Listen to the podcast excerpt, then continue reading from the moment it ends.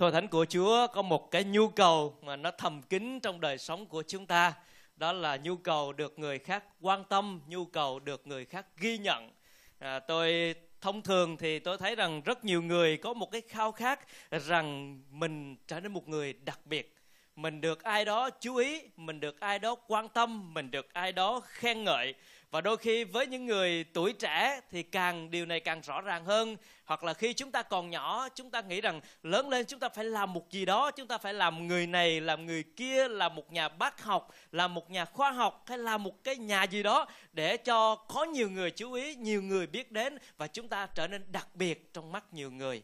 Và đôi khi lớn lên một chút cũng vậy, chúng ta thường hay chứng tỏ mình đặc biệt là những cái lứa tuổi à, thiếu thanh, thiếu niên, chứng tỏ mình qua nhiều việc khác nhau để làm chi? Để những người khác thấy và ghi nhận mình. Và chúng ta thường hay làm việc này, làm việc kia, làm mọi việc để cho mình được nổi bật, mình được tỏa sáng, mình được ghi nhận, mình được chú ý. Và đó là xu hướng, có một cái khao khát ở trong lòng của mỗi chúng ta rằng chúng ta muốn trở nên người đặc biệt. Và buổi sáng nay có một tin vui cho chúng ta đó là bạn rất đặc biệt mỗi người chúng ta ngồi đây rất đặc biệt đặc biệt không phải là chúng ta làm gì để trở nên đặc biệt nhưng mà chúng ta đặc biệt vì giá trị của chúng ta là một người rất đặc biệt ở trong Chúa Cứu Thế Giêsu của chúng ta. Buổi sáng nay thì chúng ta sẽ học về sách Epheso. À, đây một sách rất quen với mỗi chúng ta. Chúng ta đã học rất nhiều lần ở trong sách Epheso. Đây là một hội thánh mà Phaolô đã thành lập và sau đó thì khi ông ở trong tù, ông ngồi suy nghĩ về công việc Chúa và nghĩ về hội thánh Epheso, ông đã viết lá thư này để gửi cho các tín hữu tại Epheso.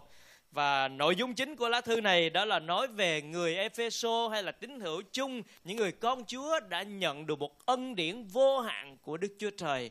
Và sau đó thì kêu gọi các con dân Chúa hãy sống để đáp ứng với ân điển đó, hãy sống một cuộc đời để đẹp lòng Chúa xứng đáng với ân điển mà Đức Chúa Trời đã đổ ra cho mình.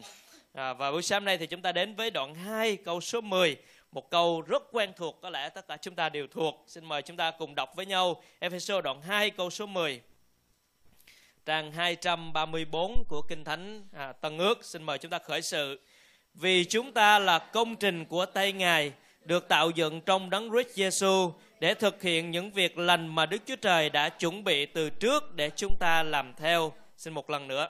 Vì chúng ta là công trình của tay Ngài, được tạo dựng trong đấng Christ Jesus để thực hiện những việc lành mà Đức Chúa Trời đã chuẩn bị từ trước để chúng ta làm theo. Điều đầu tiên tôi muốn chia sẻ với Thánh buổi sáng nay đó là bạn là một kiệt tác của Chúa. Nói về việc bạn rất đặc biệt. Điều thứ nhất đó là bạn là một kiệt tác của Chúa.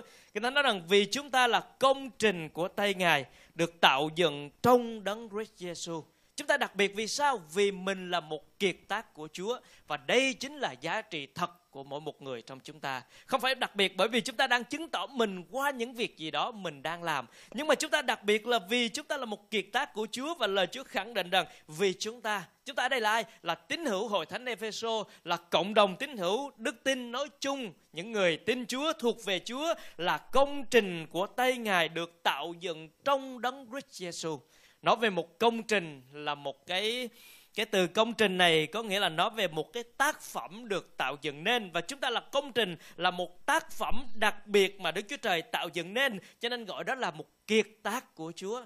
Đức Chúa Trời đã dành rất nhiều tâm sức của Ngài, tâm trí của Ngài để Ngài nắng lên, Ngài dành thời gian để nghĩ về chúng ta, yêu chúng ta và tạo dựng chúng ta một cách rất đặc biệt. Kinh Thánh Sáng Thế Ký thì nói rằng giô va lấy bụi đất nắng lên hình người, ngày hà sinh khí vào lỗ mũi, loài người trở nên một loài sanh linh. Nhưng mà con người đầu tiên và con người ngày nay thì có sự khác biệt. Đó là khi Đức Chúa Trời tạo dựng con người thì Ngài nói rằng đây là những con người thật rất tốt đẹp. Đức Chúa Trời tạo dựng con người thật rất tốt đẹp với vì sao? Vì con người giống hình ảnh của Ngài. Cho đó rằng Ngài tạo dựng người nam, người nữ theo hình ảnh của Đức Chúa Trời. Chúng ta là công trình của Chúa, là một kiệt tác của Chúa bởi chính Ngài tạo dựng nên. Và chúng ta mang hình ảnh của Đức Chúa Trời trong đời sống của chúng ta nhưng điều gì đã thay đổi? Tội lỗi đã thay đổi, tội lỗi đã làm cho con người hư hoại, làm con người mất dần đi hình ảnh của chúa, mất dần đi bóng dáng của đức chúa trời trong đời sống con người, mất dần đi những đặc tính mà đức chúa trời đã ban cho con người ở trong đời sống của họ. Cho nên kinh thánh một lần nữa khẳng định rằng vì chúng ta là công trình của tay ngài được tạo dựng trong đấng Christ Jesus để phục hồi chúng ta trở nên kiệt tác của Đức Chúa Trời, để phục hồi chúng ta giống như bản vẽ ban đầu của Ngài thì Chúa đã tái sinh chúng ta làm một công việc nữa đó là làm mới lại tạo dựng chúng ta trong đấng Christ Jesus. Có nghĩa là bạn là một kiệt tác của Chúa, qua Chúa Giêsu chúng ta trở nên một hình ảnh tuyệt đẹp của Đức Chúa Trời. Và đó là công việc của Ngài. Không phải về phía chúng ta. Chúng ta là một kiệt tác của Chúa nhưng mà không có bất cứ một cái sự góp phần nào về phía chúng ta ở trong công trình của Ngài. Cho nên Kinh Thánh nói rằng chúng ta được tạo dựng trong đấng Christ Jesus, chính Đức Chúa Trời. Ngài tạo dựng chúng ta và trong đấng Christ Jesus, qua đấng Christ Jesus, trong cứu Chúa của chúng ta, mỗi chúng ta được trở nên đặc biệt ở trong Ngài. Đặc biệt hãy nhớ rằng đặc biệt ở đây không phải bởi vì chúng ta làm một việc gì để chứng tỏ mình mình trở nên đặc biệt trong mắt người khác, nhưng mà đặc biệt là bởi vì Chúa Giêsu đã làm Đức Chúa Trời đã làm qua Chúa Cứu Thế Giêsu ở tại thập tự giá để chúng ta trở nên đặc biệt ở trong cái nhìn của Đức Chúa Trời. Đôi khi chúng ta suy nghĩ rằng chúng ta rất thấp bé, chúng ta rất tầm thường, chúng ta không ra gì, thậm chí chúng ta xem thường chính mình nhưng mà trong mắt Đức Chúa Trời Ngài nói chúng ta là một công trình không phải là một cái khoảnh khắc nào đó mà là một cái công trình vĩ đại mà Đức Chúa Trời tạo dựng qua Chúa Cứu Thế Giêsu. À, các tôn giáo, các quan điểm, các lý lẽ của con người à, có rất nhiều suy nghĩ khác nhau về con người cho nên khi chúng ta đọc điều này, chúng ta hiểu điều này, thì chúng ta phải khẳng định rằng đừng bao giờ để bị dẫn dụ, đừng bao giờ bị lừa dối bởi một ai đó nói với chúng ta rằng bạn sinh ra từ một con khỉ. Đừng bao giờ để bị lừa dối bởi điều đó, hoặc đừng bao giờ để bị lừa dối bởi một cái triết lý rằng bạn sinh ra từ một quả trứng, hay là bạn tự nhiên mà có, hay là bạn được chuyển hóa từ kiếp trước qua kiếp này. Đừng bao giờ bị lừa dối bởi điều đó. Vì bạn không phải bị chuyển, được chuyển hóa, cũng không phải sinh ra từ cái trứng, con khỉ, hay là bất cứ một lý do gì khác. Bạn được Đức Chúa Trời tạo dựng nên và được làm mới lại trong Chúa cứu thế Giêsu và đây chính là giá trị thật của chúng ta cho nên hãy nhớ điều này đừng bao giờ bị lừa dối bởi triết lý sản phẩm trí tưởng tượng của con người con người tưởng tượng ra rất nhiều cách để bày tỏ nguồn gốc của con người nhưng mà kinh thánh nói rất rõ ràng chúng ta là một công trình vĩ đại một công trình kỳ công của Đức Chúa Trời. Ngài đặt tất cả những tâm huyết, những hy vọng vào trong đời sống của chúng ta. Ngài tạo chúng ta trở nên một kiệt tác của Đức Chúa Trời. Không phải là con người, không phải là động vật bậc cao. Con người là một kiệt tác riêng của Đức Chúa Trời. Là cái sự khẳng định của hình ảnh Đức Chúa Trời qua chính đời sống của chúng ta. Và trên thế giới này nay thì không ngừng phát triển với những sản phẩm mình làm ra và luôn luôn có những sản phẩm mới để thay thế những sản phẩm cũ. À, giống như hãng Apple à, đầu tiên ra mắt vào 2007 thì là iPhone 2G lúc bấy giờ và hôm nay thì đã có iPhone 11 rồi và những cái bản iPhone đó liên tục được cập nhật. Và những bản mới ra đó, khi mà người tiêu dùng đầu tiên sử dụng đó, thì thường xuyên sẽ gặp phải những cái lỗi này, lỗi kia. Cho đến khi những phiên bản ra tiếp theo nữa thì nó hoàn thiện hơn. Với con người thì luôn luôn phải hoàn thiện những sản phẩm mà mình làm ra qua quá trình thậm chí là phải thử nghiệm rất nhiều lần trước khi công bố thị trường. Nhưng mà với đức chúa trời không bao giờ như vậy. Ngài tạo dựng một kiệt tác, mỗi một người trong chúng ta là kiệt tác vĩ đại của đức chúa trời. Không có sự lầm lỗi, không có sự bổ sung, không có sự chỉnh sửa nào cả. Hãy nhớ rằng mình là một kiệt tác vĩ đại của đức chúa trời. Là một kiệt tác độc nhất vô nhị của đức chúa trời. Là một kiệt tác mà đức chúa trời đầy tâm huyết ở trên đời sống của chúng ta. Và giá trị ở của chúng ta là nằm ở việc chúng ta là bản thể của chúng ta là mang hình ảnh của Đức Chúa Trời. Giá trị thật của chúng ta là nằm ở chỗ mà Chúa đã tạo dựng nên chúng ta. Cho nên chúng ta là công trình của tay Ngài được tạo dựng trong Chúa Cứu Thế Giêsu. Cho nên hãy nhớ điều này và Chúa nói với chúng ta rằng vì Chúa xem chúng ta là quý báu và đáng chuộng. Chúa yêu chúng ta, thưa anh chị em. Khi nếu chúng ta là một kiệt tác của Ngài, Ngài yêu chúng ta, Ngài bảo vệ chúng ta, Ngài có kế hoạch cho cuộc đời chúng ta. Ngài làm tất cả mọi việc cho chúng ta.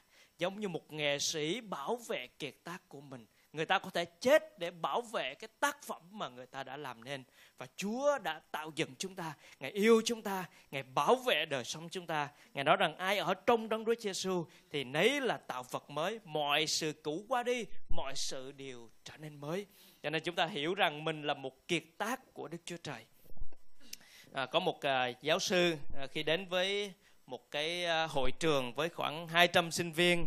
Ông là diễn giả nổi tiếng cho buổi à, thuyết trình hôm đó. Ông đem đến tờ 20 đô la và ông dơ lên nói rằng ai muốn có tờ tờ tiền này? À, rất nhiều sinh viên trong căn phòng đó giơ tay lên và muốn nhận tờ 20 đô la của ông. Ông nói được rồi tôi sẽ cho quý vị nhưng trước hết thì tôi phải làm điều này. Ông vò cái tờ đô la đó trong tay. À, sau đó ông kéo ra trở lại tờ đô la đó đã nhăn nheo rất nhiều và ông hỏi ai vẫn còn muốn nhận lấy tờ tiền này? Vẫn còn rất nhiều người giơ tay lên để nhận tờ tiền đó. Ông nói khoan đã để tôi làm thêm một việc nữa. Ông bỏ xuống và ông dậm lên. Đồng tiền đó trở nên vừa nhăn và vừa dơ. Ông hỏi rằng ai vẫn còn muốn nhận tờ tiền này? Có vẫn còn vài người để giơ tay lên để muốn nhận tờ tiền đó. Và ông nói rằng hôm nay có một cái bài học rất lớn để gửi đến các bạn đó là các bạn nhìn thấy tờ tiền này dù nó đã bị dơ, đã bị nhăn nhưng mà giá trị của nó vẫn là 20 đô la, không có gì thay đổi. Nó vẫn là giá trị như vậy cho nên dù chúng ta trải qua rất nhiều cái vấn đề của cuộc sống nhưng mà giá trị nó vẫn nằm ở giá trị thật là cốt lõi ở bên trong cái mệnh giá đó đã được nước Mỹ in ấn và thừa nhận nó là 20 đô la thì nó có giá trị là 20 đô la. Mặc dù người ta có thể làm nhiều cách để tác động lên nó nhưng mà giá trị nó không thay đổi. Điều đó để chúng ta nhớ rằng dù chúng ta ở trong cuộc sống này có rất nhiều cái sự thay đổi trên thế giới, có rất nhiều cái vấn đề hoặc là ngoại cảnh tác động trên đời sống chúng ta, nhưng giá trị thật là giá trị cốt lõi nằm ở bên trong của mỗi chúng ta. Đó là Đức Chúa Trời tạo dựng chúng ta theo hình ảnh Ngài. Đức Chúa Trời tạo dựng chúng ta trong Chúa cứu thế Giêsu để chúng ta là một kiệt tác của Đức Chúa Trời. Cho nên dù người ta nhìn mình bên ngoài như thế nào, điều đó không quan trọng vì giá trị cốt lõi, giá trị thật của chúng ta đó là Đức Chúa Trời đã định giá chúng ta là một kiệt tác của Ngài. Cho nên chúng ta hoàn toàn tin cậy nơi Đức Chúa Trời, biết ơn Đức Chúa Trời vì Ngài nhìn chúng ta là một kiệt tác của Ngài để Ngài yêu thương, Ngài bảo vệ, Ngài chăm sóc, Ngài giúp đỡ trên cuộc đời của chúng ta. Và khi hiểu điều này đó thì chúng ta biết ơn Đức Chúa Trời và chúng ta cũng tôn trọng những người khác cùng là kiệt tác của Đức Chúa Trời mà Ngài đã tạo dựng. Điều thứ hai. Điều thứ hai ở trong Ephesos đoạn đoạn 2 câu 10 phần B. Để thực hiện những việc lành mà Đức Chúa Trời đã chuẩn bị từ trước để chúng ta làm theo. Điều thứ hai đó là bạn là người cộng tác với Chúa. Bạn là một kiệt tác của Chúa và bây giờ bạn là một người cộng tác với Chúa, cộng tác với Chúa để thực hiện những việc lành mà Đức Chúa Trời đã chuẩn bị từ trước cho chúng ta làm theo. Mục đích của Đức Chúa Trời cứu chúng ta là để chúng ta sống và đi theo kế hoạch của Đức Chúa Trời. Hãy nhớ rằng chúng ta không phải được cứu bởi việc lành, nhưng mà chúng ta được cứu để làm những việc lành. À, chỗ này nó sẽ là một cái chỗ chúng ta cần nghe rõ để chúng ta hiểu rõ về lẽ thật mà kinh thánh bày tỏ. Việc lành không thể làm ra sự cứu rỗi nhưng mà sự cứu rỗi sẽ dẫn đến công việc lành phía sau đó. John Calvin đã từng nói rằng chỉ một mình đức tin thôi đủ để xưng công chính. Nhưng đức tin xưng công chính thì không bao giờ ở riêng một mình chỉ một mình đức tin thôi thì đủ để xưng công chính cho chúng ta. Nhưng mà cái đức tin để xưng công chính đó, nó không bao giờ đứng một mình cả. Nó có việc làm kèm theo.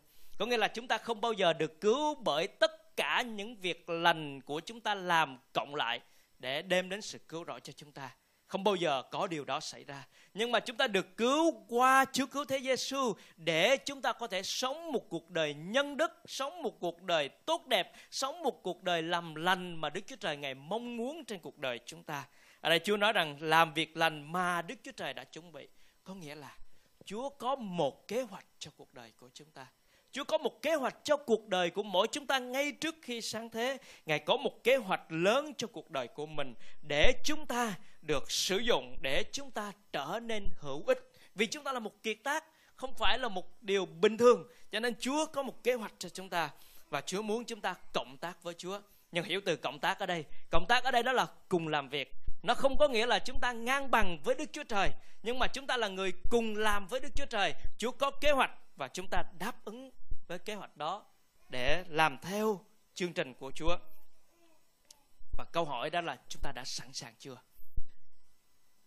Chúng ta đã sẵn sàng chưa để có thể đáp ứng với tiếng gọi của Chúa? Chúng ta có sẵn sàng chưa để trở nên người cộng tác với Đức Chúa Trời? Bởi vì đây chính là cái cách nhanh nhất để chúng ta sống một cuộc đời hiệu quả cho Chúa. Chúa không ép chúng ta nhưng mà Chúa cứu chúng ta để chúng ta có thể biết chương trình của Ngài để có thể đáp ứng với chương trình của Ngài và đó chính là mục đích mà Đức Chúa Trời Đức Chúa Trời tạo dựng chúng ta. Cộng tác có nghĩa là chúng ta thừa nhận rằng Chúa tạo dựng chúng ta và chúng ta thừa nhận rằng Chúa có một chương trình cho cuộc đời chúng ta và chúng ta muốn đáp ứng với chương trình của Chúa. Phaolô thì nói như thế này: Vì chúng ta, vì tôi cùng làm việc với Đức Chúa Trời cho nên chúng tôi này xin anh em đừng nhận ân điển của Ngài một cách vô ích. Ông nói rằng vì ông là người cùng làm việc với Đức Chúa Trời. Ông cùng làm việc có nghĩa là ông đáp ứng cái tiếng gọi của Chúa để cộng tác với Chúa, để sống một cuộc đời đẹp lòng Chúa. Và chúng ta cũng vậy, là người cộng tác với Chúa. Chúng ta đây là một vinh dự. Người ta luôn luôn tìm tìm kiếm một đối tác nào đó để có thể hợp tác, để có thể làm một việc gì đó. Và khi có những đối tác mà có những cái tiếng nói, có những đối tác có danh tiếng, thì đó là một cái điều hữu ích cho công ty người ta. Nhưng mà với chúng ta chúng ta suy nghĩ như thế nào khi Chúa nói rằng chúng ta có thể là người cộng tác với Chúa? Phaolô nói rằng tôi là người cộng tác hay là tôi là người cùng làm việc với Đức Chúa Trời? Đây là một đặc ân, là một vinh dự để chúng ta được cùng với Đức Chúa Trời làm nên điều kỳ diệu qua cuộc đời chúng ta. Chúa cứu chúng ta và Chúa muốn làm việc qua cuộc đời chúng ta. Cho nên chúng ta đáp ứng bằng cách là cộng tác với Đức Chúa Trời. Chúa Giêsu cũng dạy như vậy. Chúa Giêsu nói rằng, cũng vậy, ánh sáng của các con phải chiếu trước mặt mọi người để họ thấy những việc làm tốt đẹp của các con và ngợi khen cha các con ở trên trời. Phaolô thì nói rằng, Đức Chúa Trời có quyền ban cho anh em ân điển sung mãn để đáp ứng mọi nhu cầu của anh em, lại còn dư dật để làm mọi việc lành. Rồi Hebrew thì nói rằng, chúng ta hãy quan tâm khích lệ nhau về lòng yêu thương và các việc lành. Chớ quên làm việc lành và chia sẻ cho người khác vì các tế lễ như thế làm hài lòng Đức Chúa Trời. Führer thì nói rằng hãy ăn ở ngay lành giữa dân ngoại để dù họ có nói xấu anh em là người gian ác, họ vẫn thấy các việc lành của anh em và tôn vinh Đức Chúa Trời trong ngày ngày thăm viếng. Kinh Thánh đề cao việc lành. Kinh Thánh đề cập đến rất nhiều về việc lành. Việc lành đây có nghĩa là gì? Nó không hẳn là những việc từ thiện, nó không hẳn là việc giúp đỡ người khác, nhưng việc lành đây nó có cái khía cạnh của một đời sống được biến đổi. Việc lành ở đây đó là việc đúng, là việc tốt đẹp, là cái bản chất của con người, là đời sống được biến đổi để sống ngay lành, theo lẽ thật của kinh thánh. Việc lành ở đây cũng có nghĩa là cái sự rộng lòng, cái sự yêu thương để xè tay ra với những cái cuộc đời khó khăn chung quanh mình khi họ cần đến cho nên Chúa nói rằng chúng ta phải sẵn sàng làm việc lành, chúng ta phải chiếu sáng rạng ngời như ngọn đuốc giữa thế gian này. Và bằng việc lành đó là bằng đời sống được biến đổi. Việc lành đó là đời sống có thể giúp ích cho những người chung quanh mình. Cho nên Chúa nói rằng chúng ta hãy làm việc lành. Chúa có kế hoạch để chúng ta là những người sống làm việc lành. Và đó là chúng ta cộng tác với Chúa để công việc của Chúa được bày tỏ, để Chúa được biết đến. Không thể nào người ta biết đến một Đức Chúa Trời ở trên trời cao kia nếu người ta không nhìn thấy những con cái Ngài ở dưới đất này mang hình ảnh của Ngài, sống giống như Ngài, bày tỏ tình yêu thương của Ngài. Cho nên điều chúng ta đáp ứng cộng tác với Chúa đó là để lời Chúa thay đổi đời sống chúng ta mỗi một ngày ở trong tính cách, ở trong tấm lòng, ở trong cái đời sống của mình và thay đổi chúng ta với một tình yêu thương để chúng ta có thể yêu những người lân cận như chính mình. Và đó chính là cách mà chúng ta có thể cộng tác với Đức Chúa Trời. Cho nên xin Chúa giúp đỡ để chúng ta thấy được cái giá trị quý báu của mình ở trong Chúa. Bạn là một kiệt tác của Chúa và bạn là người cộng tác với Chúa. Đây là một vinh dự, là một đặc ân và đó là điều đặc biệt mà Đức Chúa Trời nhìn về chúng ta. Cho nên là kiệt tác của Chúa, hãy cộng tác với Chúa. Đó là lời kêu gọi Chúa dành cho chúng ta. Đáp ứng với Chúa là thay đổi đời sống của mình, tấm lòng của mình, thay đổi tâm tính của mình để cho những cái điều gì đó mà mình còn gọi là mình nóng giận, là ích kỷ, là tính của tôi không có hòa đồng được, tính của tôi không vui vẻ với mọi người được, tất cả những gì là của tôi đó, thì để cho sự thay đổi của lời Chúa mỗi một ngày. Và cái gì mà chúng ta chưa có thể sẵn lòng, mở lòng, giúp người khác được, thì xin Chúa thay đổi chúng ta để có thể đến với những người khác. Cho nên hãy nhớ rằng, điều đặc biệt không phải là chúng ta làm gì đó để chứng tỏ mình. Không giống như thiên hữu luôn luôn làm điều gì đó để chứng tỏ với ba mẹ rằng con à, cần phải được quan tâm hơn. Nó không giống như vậy nhưng mà chúng ta đặc biệt chúng ta có giá trị vì đức chúa trời đã định giá cho chúng ta. Không phải bởi con người chung quanh hay bởi bất cứ một yếu tố tự nhiên nào. Đức chúa trời định giá cho chúng ta là chúng ta rất giá trị trong mắt của ngài. Và đức chúa trời muốn chúng ta cộng tác với ngài để ngài hành động qua đời sống của mình thay đổi mình và để danh chúa được biết đến qua chính đời sống mình. Chúng ta đọc lại một lần nữa nghe lại một lần nữa. Chúa nói rằng vì chúng ta là công trình của tay ngài được tạo dựng trong đấng Christ Giêsu để thực hiện những việc lành mà Đức Chúa Trời đã chuẩn bị từ trước để chúng ta làm theo. Cho nên xin chúng ta hãy nhớ rằng là kiệt tác của Chúa, hãy cộng tác với Chúa.